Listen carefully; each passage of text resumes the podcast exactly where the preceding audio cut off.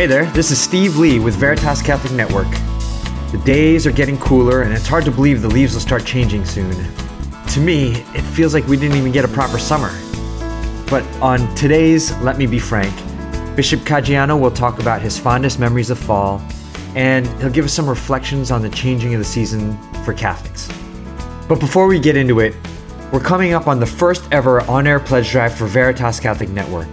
This is your Catholic station, and your station needs you right now. The pledge drive will be on October 5th through the 9th, so please tell your friends they can find solid Catholic teaching and uplifting conversations on the radio and on their phones at 1350 AM and on the Veritas Catholic Network app. And then, be sure to listen and to call in during the week of October 5th. Let's keep your station going strong. Okay, welcome back to Let Me Be Frank, everybody. As I said, I'm Steve Lee, and it's my pleasure to introduce the Bishop of Bridgeport, Bishop Frank Caggiano. Steve, it's good to be with you, and I'm really excited about our topic today. I'm glad to hear that, Excellency, because uh, the air is getting cooler and uh, oh. it does smell different. And um, mm-hmm. I guess just just like the spring signals change, really mm-hmm. autumn really signals change too, maybe even more so. Mm-hmm. Mm-hmm. Very much so, and and this time of year is my favorite time of year for so many different reasons. Hmm. Um, in part, I remember when I was growing up as a little boy, or even as a as a teenager, you know, the summer wears thin on you by the time you get to the end of August because there was so much unstructured time that you know lots of people speak of boredom Mm-hmm. But honestly, as I look back, it was almost like a sense of like, now what do I do? Right. So uh, autumn signaled the coming of school. And I was one of those kids that actually liked going to school. I liked the structure, I liked the routine, and I loved being taught by the Dominican Sisters of Kentucky at Simon and Jude. It was, I just loved school and they were great. They really were. You know, sometimes you hear horror stories about religious. Well, I don't know what they're talking about because I've had no such experience in my life. Yeah. So that started it off. And of course, Labor Day unofficially ends summer. And growing up in the city, school started two days later. Mm-hmm. So it, it, signaled, to your point, like a big transition, right? Um, but I mean, in my family, we had so many changes that occurred um, traditions we had that were cultural, that made the season so ever more beautiful in my mind. Like, I'll give you a perfect example. Because we had no air conditioning, because my father thought that was like too modern, right? Right, growing up, we had fans growing up. Uh, Mom did not bake during the summer. Otherwise, we would have died. We would have lived on the street. It would have been impossible, right? but come fall, as soon as it cooled off, like these last, you know, almost week, we've had some really beautiful weather. Mm-hmm. She would bake, mm. and my mother was a great baker. And of course, her speciality was her bread, which I've spoken about before. But I cannot tell you, I cannot underestimate for you how delicious that bread was when it was all fresh ingredients coming out of the oven, still warm, literally still warm. Wow.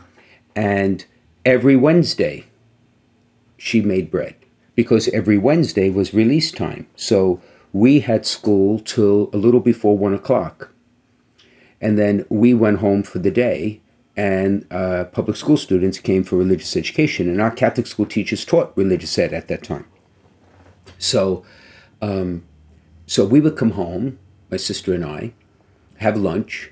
Then mom would knead the bread, of which every once in a while I would give a, you know, take a crack at it. Usually cause a tremendous mess, but I would give give it a hand. And then she would place it um, in a warm place to uh, to rise. And because our basement was our live-in area, you know, she would sometimes put it literally on top of the uh, the heating system, the boiler as we called it. Hmm. You know, in a dish with a towel, and then it would rise a bit. She bake, and then by snack time, which was about 3.30, 4 o'clock, out it came.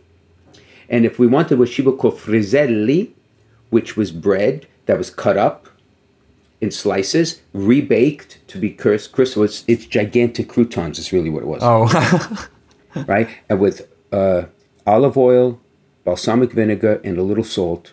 I mean, you were ready to die. This was the this was the celestial banquet. This was like, oh who Oh cares about dinner? This was it, and that was the tradition until we got to Christmas time, right? And then in Advent she switched over, and then she started making cookies, which was even better, right through Christmas.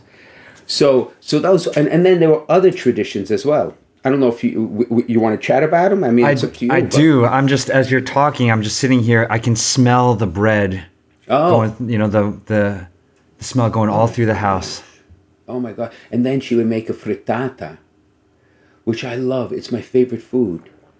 Eggs, cheese, sometimes potatoes, sometimes asparagus, sometimes spinach, sometimes broccoli. With that, uh, you know, you, people spend five hundred dollars to go to a fancy restaurant and they eat this. I don't know what they eat: cold beef, meat, beef, or what. Oh, it, keep it. Honestly, keep it. Okay, uh, this is this is what they used to call peasant food. Well, you know, the peasants were really bright people. For anybody who is who is interested, really bright. Not only did they survive, but they lived a good, wholesome life. Anyway, Yeah. so autumn also signaled two other traditions. yes. First was uh, the making of uh, uh, tomato sauce, which my mother made once a year. And that was a huge production. Yeah. So in the day, she would make between 250 and 300 bottles. That would last the whole year, but only last a year. Wow. Right? And the tomatoes came out usually at the end of August, beginning of September. So, what was involved? So, all the bottles had to be washed and dried. All the lids had to be rebought because you could not reuse them, right? Because of the seals. You had to uh, wash out the drums and clean them because they were boiled in huge drums outside overnight. And in the old days, I remember my father used to make all these contraptions to heat the, you know, literally make a fire. And then he he modernized and he got um, a little tripod that was gas powered, you know, with the the same gas tank you would use on a on a barbecue. So that was like a modern innovation, right? It's the it's, but then the tomatoes would come. Well, first of all, they had to negotiate buying the tomatoes, which was always an ordeal. That should have been filmed. That would have been its own comedy show because the man would come, everybody would come out. It was one step above bedlam. Um, he would have bushels, five, six, seven hundred bushels on his truck. So between my relatives, my aunts, everybody, he would sell all of them in a few hours. Wow. And who wants to see them? Who wants to taste them? Who wants to look at them? Who wants to weigh them? Arguing this price, that price, the other price. Honestly, Right really, in the was- street. oh gosh, it was something to be seen. Wow. So mom would get 13, 14, 16, 18 bushels of tomatoes, depending. And the majority she made in literally tomato sauce. That would be for, you know, our pasta yes. and lasagna and pizza and all the rest. And then she would bottle some that were just chopped up. Because that would be for la pizzaiola, and that would be for if you wanted to get fancy and you wanted to make pizza that way, or if you wanted these frizzelle. I mean, so my job was washing them. Mm-hmm. Now imagine we're in the middle of Brooklyn, okay, and we do this twice a year. Once for tomatoes and once for which we'll get to later what my father used to do. And we would wash all the tomatoes by hand all of them. Thousands of them. Thousands of them. Thousands of them. On tarps that the tarps had to be washed. And for my mother they had to be washed and rewashed and they had to make sure they were spotless because my mother cleanliness she believed was next to godliness period so and then we had all these tomatoes down the driveway on these tarps. and we had to stand guard to make sure no dust, no dirt, no filth, no animals, nothing went on them, right? For hours. It was unbelievable.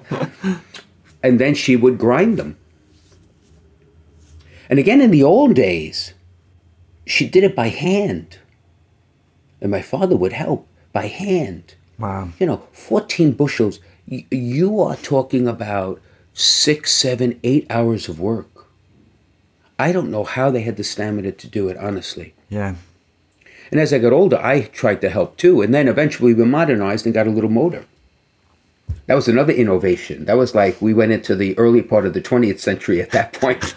Luckily, your dad allowed that. oh yeah, yeah. Well, yeah. Even that point, he was in because I think he also got tired after all of that.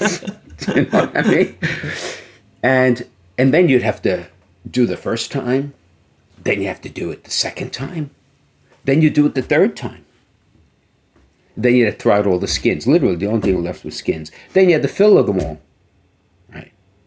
And before you filled them, after they were washed, they had to be boiled. Hmm. All the bottles had to be boiled to make sure there was no bacteria. So you wash them by hand, dry them, boil them, cool them, fill them, seal them, and then put them inside these these these really barrels. And they had to be brought to a boil and simmered all night long. Wow. And my dad had this this rule of thumb that um, the potato he would put potatoes in them in these barrels. God knows where these barrels came from. I have no idea. He put the potatoes in the in the barrels, and they had to the potatoes had to be cooked. So because by the time you threw them in, it was just simmering, it would take literally all night to make sure that there is you know no botulism, God forbid. And I remember my father's breakfast those mornings were the potatoes. You couldn't make it up. A, bu- a mug of, of coffee and the potatoes. He was like as happy as a lark. He knew it was done. Then they had to cool off, come out, put in boxes, store it, the whole thing. And yet I look back on those days and I I loved it. Yeah. Because we did it every year. See, that's the power of tradition. Tradition is extremely important because it passes on identity and it reinforces a sense of belonging because you do the rituals together and they bind you in a way that is different from any other way during the year. So we ate together every Sunday, almost every night, but every Sunday. But it meant something different that the sauce we were eating, we made together. Mm-hmm. We made it all together. My sister helped, everyone helped. Yeah. Right? Fascinating stuff. It was just, it was beautiful. And then wine. Aha. So my father, the general, came in and gave orders. Boom. This is how you do it. And he um, he took such pride in the making of his wine. Again, you know, my father was not very well educated, as I've shared, and he was an immigrant. And therefore, you know, growing up in a country where you didn't speak the language and people, you know, were white collar workers and they went to offices and, you know, I'm sure that was not always easy for my father. Mm-hmm. Right? Back in Italy, where many of them, where he grew up were laborers and farmers and just, you know, shopkeepers, he would have fit in um, more easily. Sure. But here he found his niche, right? So this he took great pride in because from beginning to end is what he did. And that was the October ritual, more or less. And was kind of the same thing right? The, the grapes came. My father was a much more vocal negotiator than my mother. My mother was far more meek, and my father was far more in your face, right? And it was not uncommon. He would go tell people, well, he would go, he's, well, he would tell them he didn't want the grapes. Let's put it that way. okay. In very colorful language. And he would wait because he, he knew for grapes there was more than one vendor, right? So so he and the neighbors and sometimes my uncles, whoever, conspired as to who, what, and what they were going to do and what they were going to pay and all the rest. And he did the same thing. He he got them, and he would wash them, same way we'd wash tomatoes, and he would grind them, and um, that he did by hand. And you know what? Again, it was a remarkable feat of perseverance and endurance to do that. Yeah. And he went through multiple grindings, bottled it. It would start to ferment. He would have to move them from container to container to strain out all of the sediment. Mm-hmm. And after a few of those, by the time you got to Thanksgiving, right, See, because he put them in barrels, then from barrels into five gallon jars, and then from the five gallon jars into smaller jars. And then eventually, I would think by, well, I, I mean, I wasn't there for all of that, to be uh-huh. honest, but I would think by December, they were in their permanent home. The wine was in its permanent home, and they would sit there and ferment. The only thing my father did not quite get, right, no offense, Dad, but without sulfites and without preservatives, that sort of wine did not really last Okay. very long. It would last a year, maybe a year and a half. Two. My father thought it lasted forever, so he kept wine, some bottles that were ten years old, and he would drink it. Isn't this great? Oh my gosh, it's awful. God, this is awful. Course, you couldn't tell him that because I valued my life. I valued self-preservation. So I would just, you know, not say much. and growing up, I didn't really, um, I didn't really um, drink much wine at the table. Very rarely, even though it was there and it was offered. Yeah. Because I mean, it, it wasn't my thing. Yeah. So the smells of the wine. You know, the uh, the sight of my father sleeping on a uh, beach chair outside overnight. Um, the cleanings and the and the tarps and I remember I actually remember being disappointed when the tarps were put away hmm. because of the family common labor. And then I reflect as I grow older how, you know, and even to this day, in rural areas where families have chores that mark their life, and the chores are rituals, but they bind the family together. In many ways, in our modern life, we have lost that connection. And I would encourage everyone to consider, who's listening, to consider the traditions that they grew up with. And if they have been lost, what a blessing it would be to consider what can be retrieved. And not just for family identity, but for cultural identity, and for, quite frankly, to bring greater unity to the family. Mm-hmm. Yes. I will. I I could tell you, I when my father opened his first bottle of wine that he made, it, it, I can't I can't describe the look he would have on his face. It was a mixture of probably what Le- Napoleon had on his face when he when he walked into Paris, right, having conquered the place. Between that and just deep, deep joy. I mean, and and the first time he opened the first bottle, so it was a liter bottle, the liter was done. My father drank the whole liter. you know, heaven or hell would not move him from that table till he finished that bottle. and it, it was really, I look back on it, and of course, as a kid, I mean, I noticed, but it was not a big deal. But now that I'm, you know, semi-ancient, I look, I think back, and I, I think, yeah, yeah, those are the memories of uh, a history bigger than us. Yeah. Because his father did that, and his father before him did that, Right. right? Right. And your mother's mother with the tomato sauce. Uh, Yeah. Without a doubt. And Yeah. of course, they also made cheese. They made sobrasada. There was the, in Italy, there was the annual killing of the pig that would come either at the end of fall or in winter. And that's where they had their meats. And they cured them all and they smoked them. And they made their own mozzarella and they made their own cheeses until now in modern times they bought them. So, I mean, there was a whole ritual. And then in Italy, of course, as I mentioned before, eh, the first step in autumn or late summer into early was the gathering of the wood that they would need for their for their fires. They had hmm. no central heating. Hmm. So that in and of itself was a, a multiple week process because consider all the wood you would burn over the and we still do it.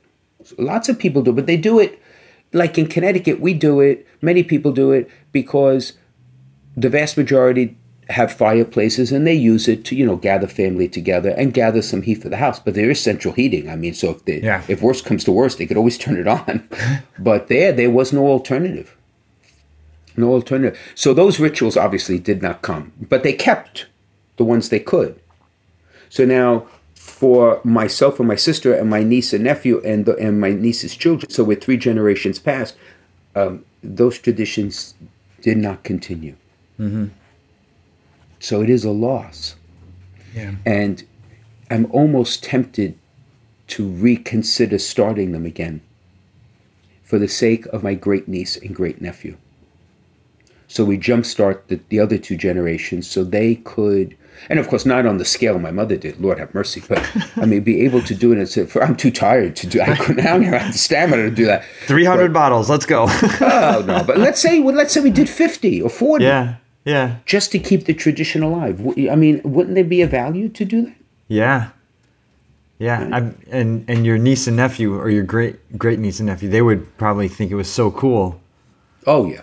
Yes. In fact, my nephew, it's fascinating. A few weeks ago, my nephew and I had a heart to heart talk about traditions and how he very much wants to reclaim some of the traditions my mother and father had, for which I'm very proud of him Yeah. to even raise the. co- And most of them revolve around the holidays, not around fall. So, what mom and dad would do at Christmas and Easter that is most fascinating to him. And quite frankly, I don't, my mother taught me how to do it. But I don't remember. It has been so long. But there are still cousins and relatives alive who are as old as my, my mother would have been 88 hmm. that do know.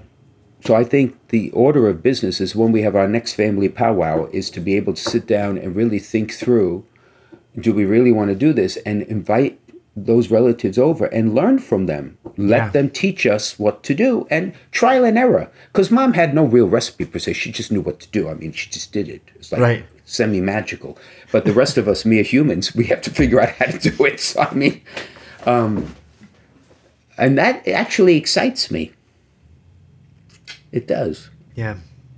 Yeah. then there's the comfort food. Oh, I could keep going. We could talk about this all podcast long. Then Yeah. there's the comfort food. You knew, you knew autumn was here when mom made escarole and beans. And I can't tell you how much I enjoy escarole and beans. There, mm. there are a few words I can think. One, because it's delicious. Two, because it's the ultimate comfort food, I think. And oh my God, and you were full, and it it was, and the beans. Of course, I'm not a big fan of beans on their own, but in escarole, yeah, because you couldn't have escarole without beans. I mean, it just it, it doesn't work. And mom would make a huge pot. Honest to God, it must have been a five gallon pot. Was, I, I don't even know where it went, but it was you could wash a baby in that pot easily. That's like a little bathtub. And she, I got, I don't know how many pounds of escarole because it stays great. So you had it for a whole week, right? So it was not uncommon for if where I wanted a snack, that was the snack. And I welcome that more than ring dings and devil dogs and whatever else. Uh, We had Oreo cookies, although I had those too, I suppose. but uh, coming home from school at three thirty, you would have a little bowl with again a piece of bread. It's not Yeah. mother of the saints, really. I'm picturing it with your mom's bread and your dad's wine. Mm. Oh yeah, oh yeah, oh yeah. Oh well, the wine I didn't have. Although in hindsight, it would have completed the meal. But no, I wasn't quite. I wasn't quite old enough.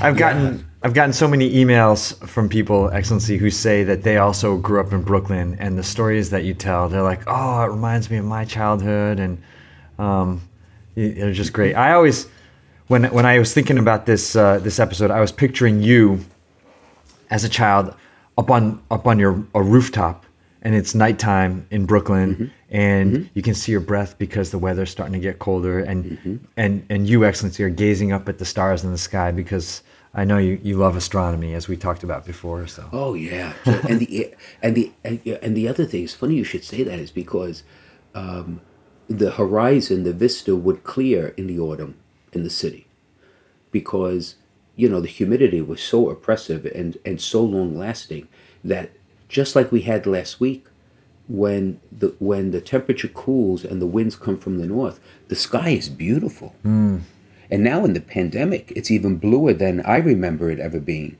right? Because our, you know, our travel, although now I think our travel is beginning to go back to pre-pandemic kind of proportions because the Merritt is uh, is as aggravating as it has always been. But um, it was yeah, there was a Christmas. You're you're absolutely right. There was a Christmas. It was it was clear. It was it was refreshing, right? Yeah, yeah. It was.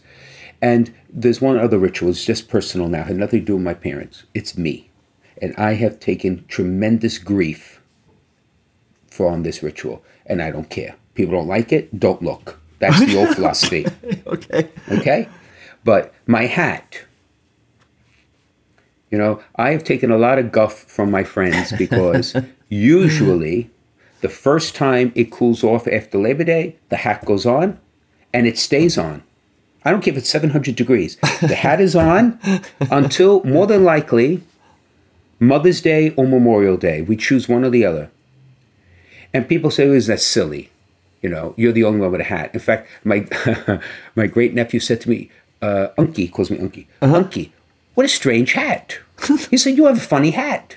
I said, Never mind, funny hat. but I mean, medically speaking, it solved my sinus problem. Hmm. Because growing up, I had terrible sinus problems. Huh.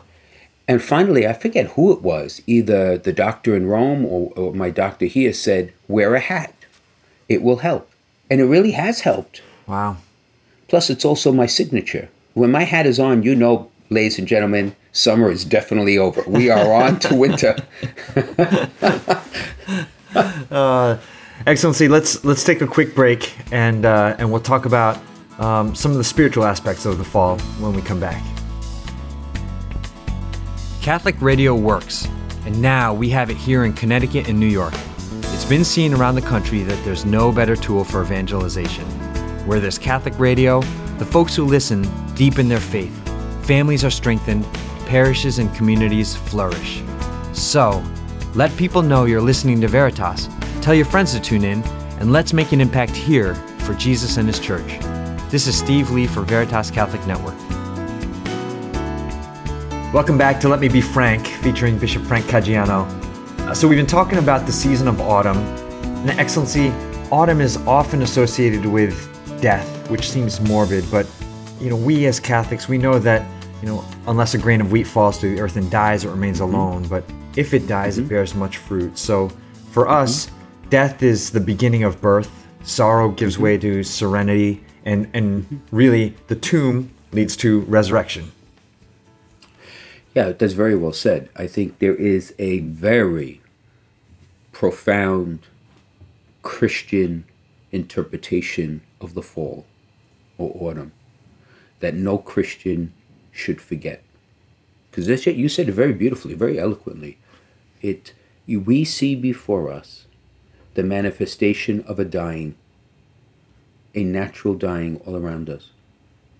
But don't you think it's odd that the dying is so beautiful? So you look at the vistas we have in Connecticut right?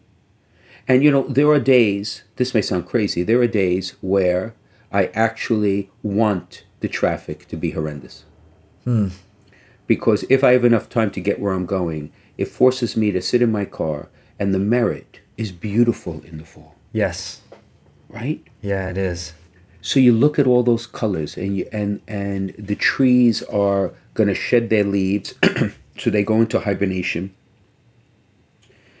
and it's beautiful, and yet they're they're seemingly, to the appearance, dying.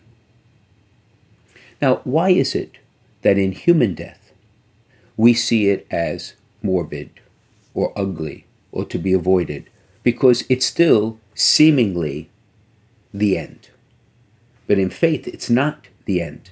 As we have assurance, these trees, please God, will blossom again in the spring so, why do we not, in the world of our spiritual life, remind ourselves and nurture in us the confident hope that we will do the same? So then, Francis of Assisi saw death as a sister.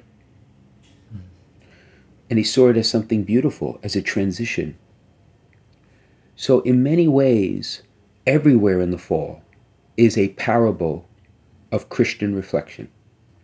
So, what do I really believe, and how do I emotionally respond to dying? First, my own, then those around us, and then the seeming dying of nature. The paradox is right in front of our face. And if you do see it as beautiful, the Lord is teaching us in the grammar of nature a profound spiritual lesson. Yeah. Mm-hmm. Yeah. And to your point, I think the centerpiece, not chronologically, but spiritually, of the fall are the feasts of all saints and all souls, which come at the beginning of November. And I think, what, like five, no, maybe it's, no, maybe actually more than that. It, there's still about six weeks left, technically, to fall until winter comes, which is right before, at the winter solstice, right? So it's right before Right. the uh, Christmas, actually, Yes. right? So it actually is chronologically in the middle, if you think about it, which I had not really realized until right now. So, because in my mind, Thanksgiving kind of ends the fall, Yeah. and then Advent starts, right? So that's Right. my Christian kind of way of looking at it. But because that's all about what is the meaning of death, Yes. right? For those just, those being purified, we pray for them. And then we ask ourselves, where are we in this? Wh- wh- what is it that we are living towards? Yeah. And that's why I find Halloween so objectionable. I'm one of the I am the Scrooge of Halloween. And I make no apologies for it. None. And we could do a podcast just on Halloween so I could get everybody really upset. Yeah. But Halloween has devolved um, into something which I think is not helpful to our children and certainly not helpful to the adults who celebrate it the way they celebrate it. Yeah. Right. Yeah. Let's definitely talk about that in a couple weeks, and Yes, uh, and maybe maybe how we should celebrate it if we want to if we want to celebrate it in a way. Um, But so you pointed out that uh, you know for us as Christians we kind of think of Advent as the beginning of of the next season, but right now liturgically we're in the middle of ordinary time. But I mean, really, there's no time in the church that's quote ordinary, right, Excellency? I mean, what is this Without season? a doubt. Without a doubt. I mean, the terminology in my mind is is a bit misleading. Um, I'm not exactly sure in the reform how they got to this thing of ordinary. You know, in the old days, it was Sundays after Pentecost, which I'm not sure what that meant either. In the sense, I mean, it's so like every Sundays after Pentecost. But I see it there. but but your point is your point is is why the word ordinary. Another great spiritual lesson. So, before God, in the mind and heart of God, there really is nothing ordinary, right? Eternal glory, triumph over death is not ordinary. Uh, freedom from the slavery of sin is not ordinary. The great communion that we form in heaven, where we will be with everyone whom we have loved, who has accepted this gift of the Lord Jesus, and will be forever with them in perfect joy, is certainly not ordinary. Mm-hmm. However, you and I and all our listeners live life ordinarily. Routine is much of our life. That is why these last six months have been such a psychological burden because we don't have routine. Right. And it takes a lot of psychic energy to figure out what to do, right? Yes. Kind of make it up as you go along. I'm exa- I've told you I'm exhausted. Uh, and now that now that the pace of life has resumed, so I'm back at confirmation so every night, I'm really exhausted because st- we're still making it up. Anyway, Yeah. so what's the insight? What I think is the insight is um, the perennial challenge, not simply to find God's life in extraordinary moments of suffering or death or triumph, but to, to learn to see with the eyes that recognize God's salvific presence in the routine, in the ordinary, right? That takes a tremendous amount of spiritual maturity one develops over time. Because we literally can be lulled into the easier explanation rather than the truer explanation. Hmm. And that's why I find fall such a spiritually fruitful time. Because you have heard me say many times that if it's truth, beauty, and goodness that are the three transcendentals, the three paths built into the very structure of human life that lead us to God, autumn is so beautiful, it literally slaps you in the face. So I get in my car and ordinarily drive up to Bridgeport in 23 and a half minutes from door to door. Don't gauge the speed. 23 and a half minutes, door to door. Okay. And I'm slapped in the face with the beauty that I see on the Merritt, for example. Yeah. Yeah. So now the extraordinary invades the ordinary and says to me, okay, you think you're a great theological master and you're the, the, the great oracle of uh, pastoral life and all the rest. Uh, yeah, let me knock you down a few pegs and recognize I've been sitting next to you all along. I'm here. Okay, you are my servant, and I will lead you. Though you think you're leading yourself. Wrong, wrong, wrong. Right.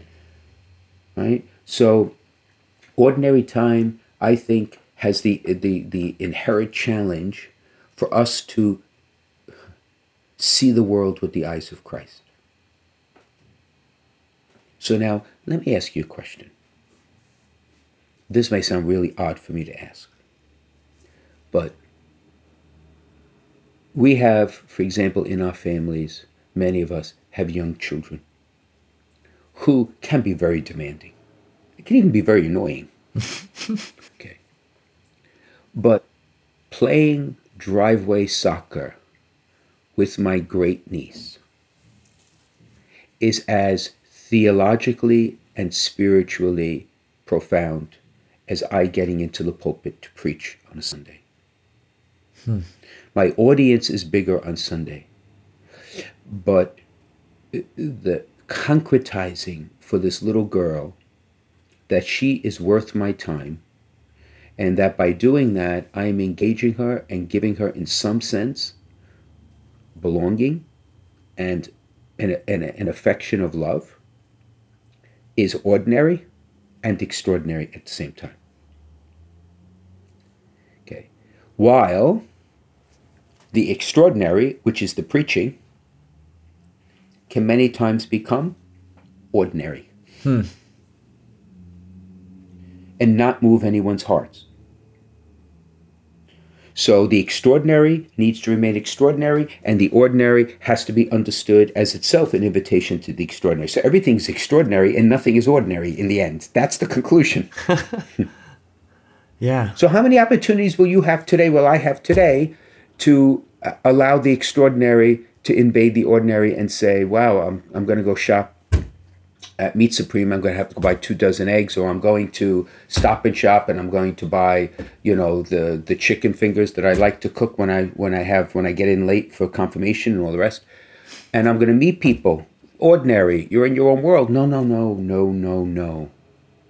They're each moment inviting us to understand the extraordinary is there because the Lord is there. The Lord is the definition of extraordinary. Right? Yes. Now, can you always live at that level of awareness? No, no, because I mean, we're sinners, we're, we're, we're limited, we're human.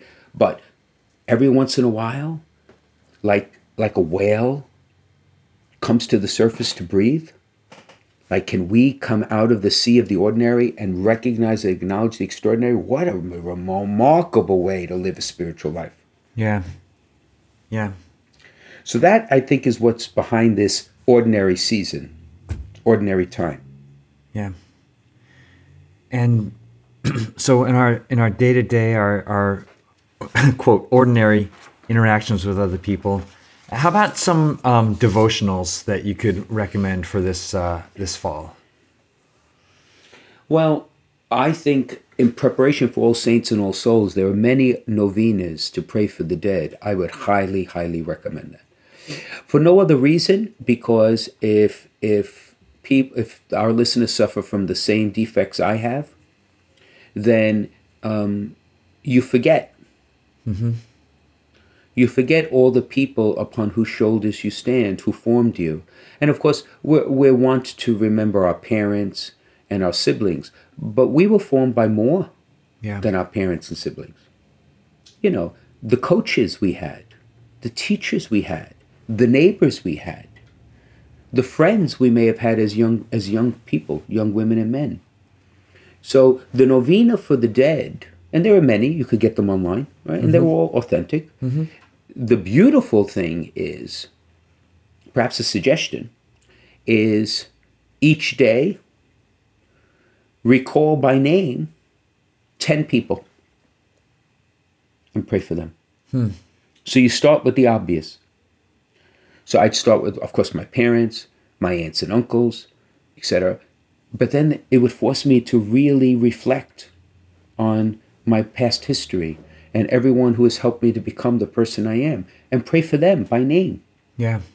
See, I think that is a beautiful spiritual exercise in this season when seemingly death is all around us. Yeah. Yeah. It's also uh, an act of charity if any of them are still in purgatory. Without a doubt. Yeah. Without a doubt. Yeah, without a doubt. Mm-hmm. And, That is one. Uh, Excellency, there's this. Um, I think it's an uh, old tradition. It's starting to come back in certain pockets, um, but it's it's the the tradition of Ember Days. Ember Days. Mm-hmm. Can you tell us more about what Ember Days are? Well, uh, my guess is that most of our listeners probably have not heard of them. Okay. I would think. Yeah. You are right. It is, it is slowly coming back. You know, it's it's funny. First of all, let me just say this. I think there is nothing new in the church. Mm-hmm. Nothing. Yeah. We have seen it all before.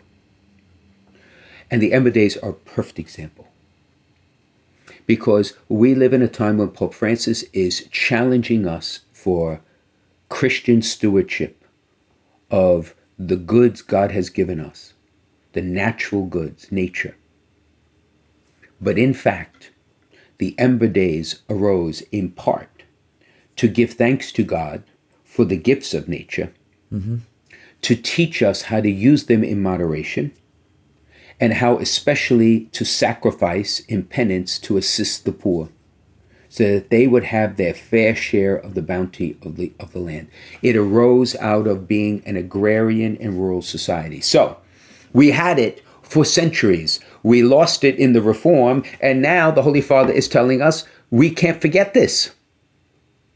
And I think that's part of the reason the Ember Days are coming back. Four times a year in the four seasons of the year, right? Three days that would be offered Wednesday, Thursday, and Saturday. Right? Skipping over Friday, because Friday itself was a day of penance. And there was a, a fast, there was prayer, and there was it, penance. Penance being like offering to the poor.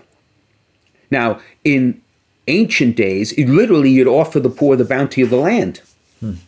And of the four seasons, originally at the beginning there were only two or three, mostly three, then expanded to four. But this in the fall was clearly when the Ember Days were clearly in the mind of, of the Christian world because you had the bounty Yes. of the land to share and to give thanks to God. Yeah, it's and and it's good with the fasting and the abstinence. It's almost like a like a quarterly checkup for mm-hmm. ourselves. Mm-hmm. Yeah. And you know what? Actually, I take that back. I think I, I spoke in error. I think the Ember Days were Wednesdays, Fridays, and Saturdays, and not Thursdays, if I remember correctly. I could be wrong. I, it's one or the other, but if my memory serves me correctly, at least in the ancient church, like in the patristic era, like uh, Pope St. Leo the Great, it would have been Wednesday, Friday, and Saturday. Yeah, I, I think you're correct, Excellency. Yeah, yeah. So, so forgive me for I have sinned. I'm the wrong guy to be saying that too.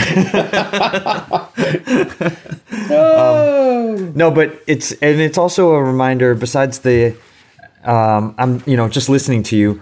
besides the the reminder of the goodness of God's creation, but the the the I'm just going back to the fasting and the abstinence, you know, because I feel like we don't do it enough anymore, and um, I, you know, we need to.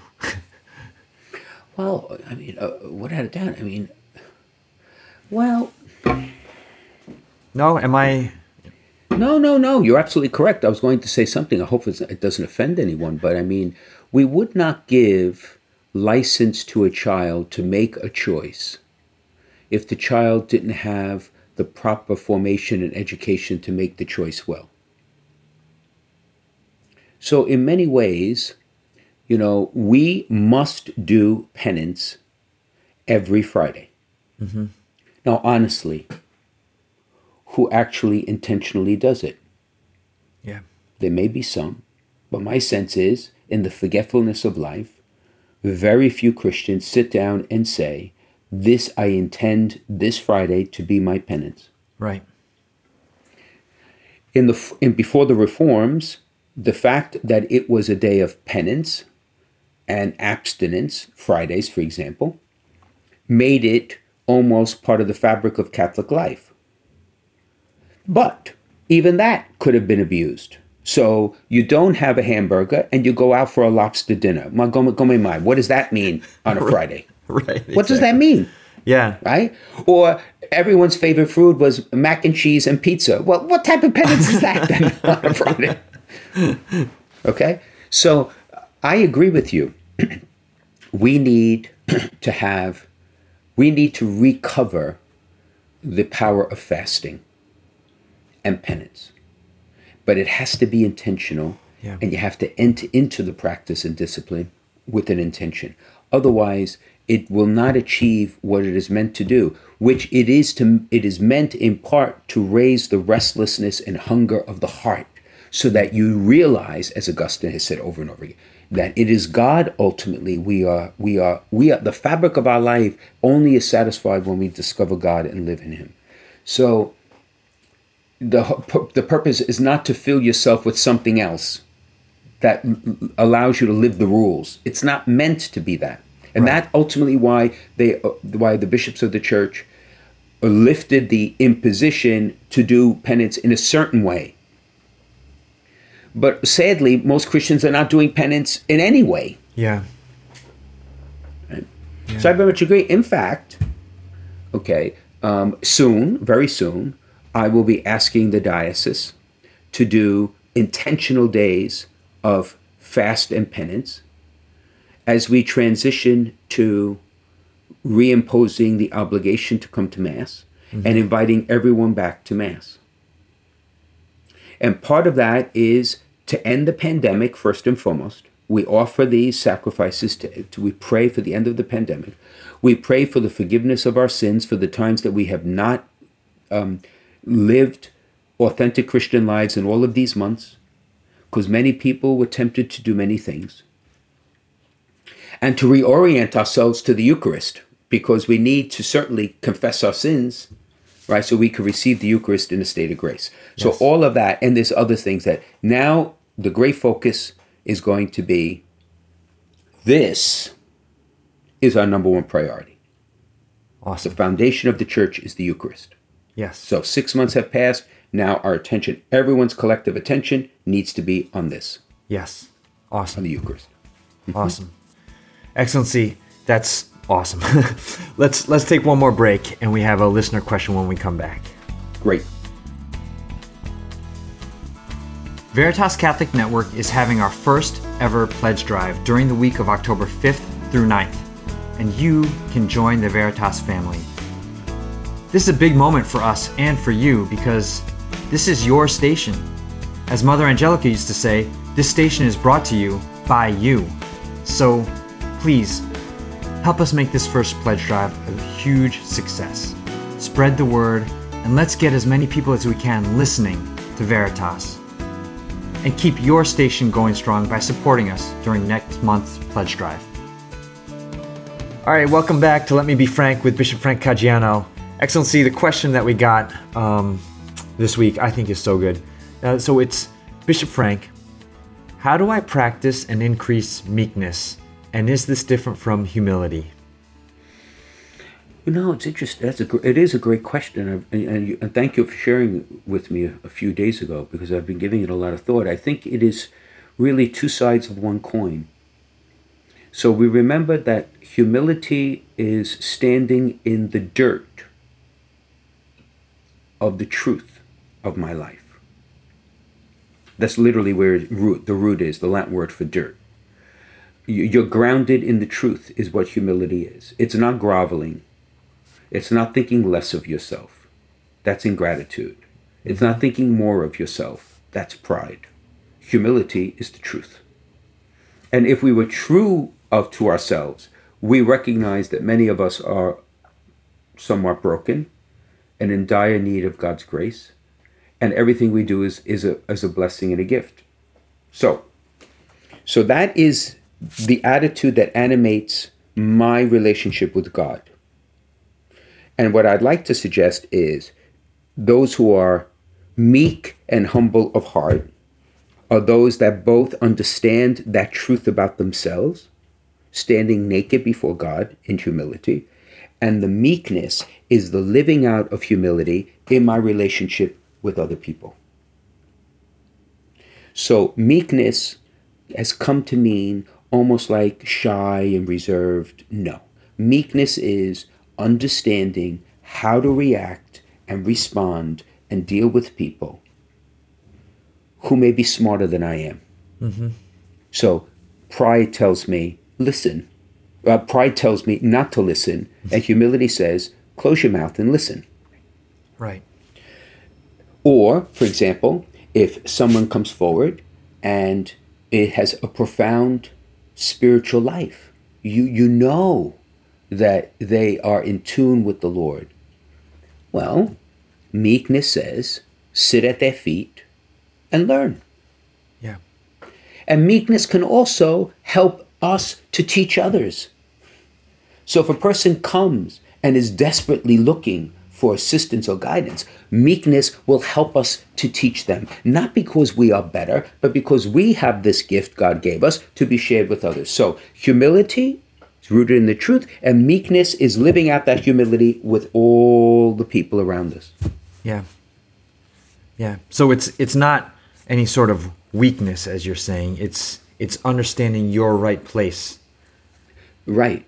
Right. Which is very hard, extremely hard because it's easier to fall back and say, well, you know, I, who am I? Who am I? Mm-hmm. What do you mean, who are you?